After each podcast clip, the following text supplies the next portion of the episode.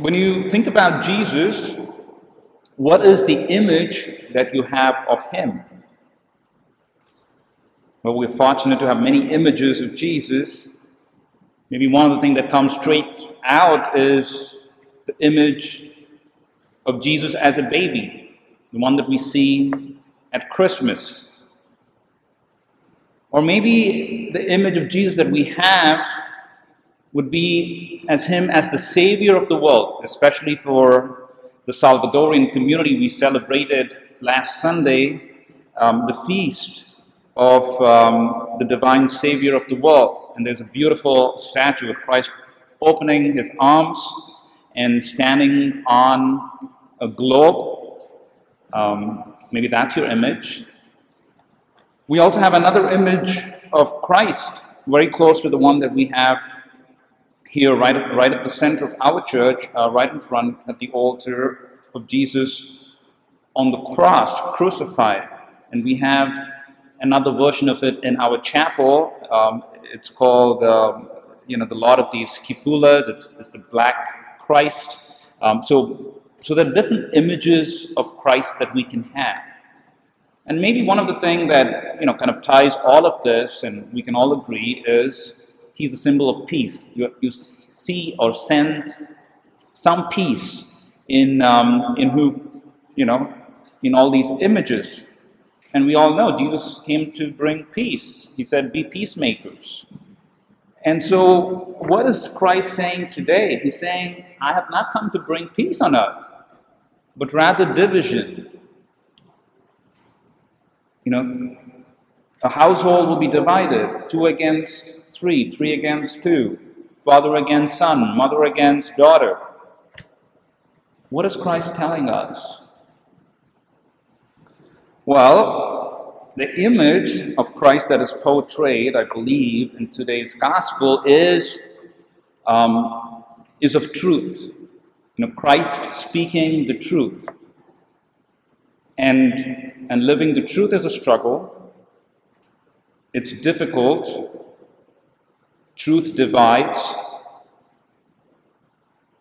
In another sense, following Christ, following Jesus is a struggle. And I believe that is what today's gospel is trying to tell us that it's going to be a struggle following Christ. In the 2012 film, For Greater Glory, we hear the story of a, um, a young boy. His name is Jose Sanchez del Rio. Born in Mexico at a very young age, when he was probably 13 or 14, he, he asked permission of his mother to join the Cristeros. It was a uprising of peasants against the establishment of that time that was persecuting the church. And his mother, when he asked permission, told her that you're too young to join this because he was trying to follow his older brothers. Two of his older brothers were already part of the Cristeros. So he told, this young boy told, Mother, uh, do not let me lose the opportunity to gain heaven so easily and so soon.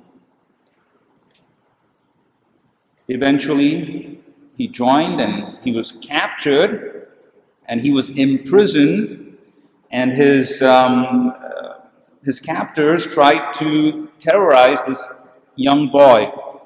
And they did that by allowing him to watch the hanging of one of the fellow Cristero members. And at that point in time, when that man was being hanged right in front of him, Jose, the little Jose. He encouraged the man, saying, You will be in heaven before me. Prepare a place for me. Tell Christ the King, I shall be with him soon.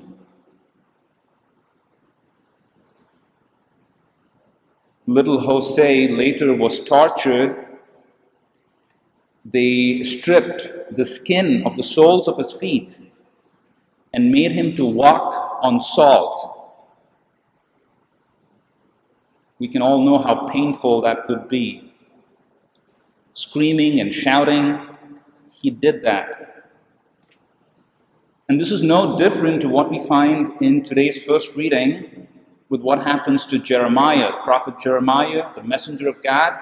People are displeased when he's speaking the truth. And what do they do to him? They put him in a well. So, a question to ask ourselves today is where am I afraid to speak the truth? Do I speak the truth always? Or is there fear in me to speak because of the consequences that it may lead to? Maybe at times when I try to live the truth, maybe I may feel like Jeremiah, you know, thrown into a well, you know, deep down, struggling. It's a struggle to live the truth.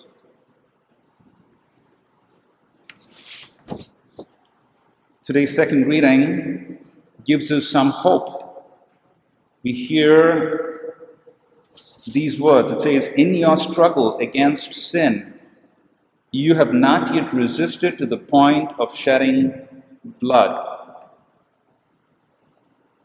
Jesus is no stranger to sin, to struggle. He has lived it. He went through the passion, the death, so he truly understands what struggle is. So you and I today here may say, yes, I identify myself with Jeremiah. You know, I, I am struggling right now. Um, maybe against sin. I'm struggling to be holy. Maybe I'm struggling because my family is not in order. Like maybe I'm struggling because I have doubts in my own faith. Maybe I'm struggling because my friends don't help me be holy. They're not really helping me stay on the path. Maybe I'm struggling because of my relationships today. The little Jose, as he was walking um, on, on salt with, his, with the skin of his feet stripped, the people um, gave him an option. They said, if you shout, Death to Christ the King, we will spare your life. Just say, Death to Christ the King. But Jose answered, Long live Christ the King. Long live Our Lady of Guadalupe.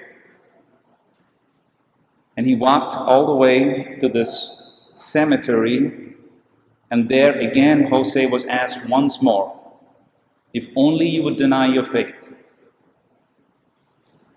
The little Jose shouted, Long live Christ the King.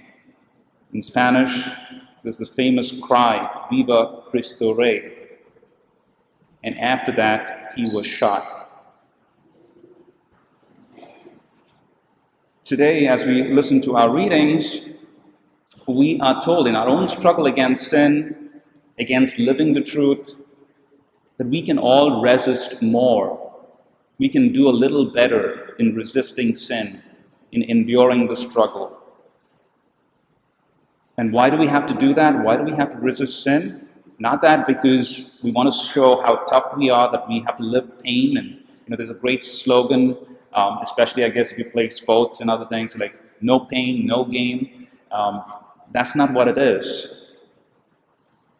We need to embrace um, the struggle because beyond the cross there is resurrection, and that is our hope. So let us follow Jesus, um, that image of Jesus, which is about truth, that brings about struggle and division, but also there is hope, that there is always the resurrection that we will all encounter if only we resist a little more.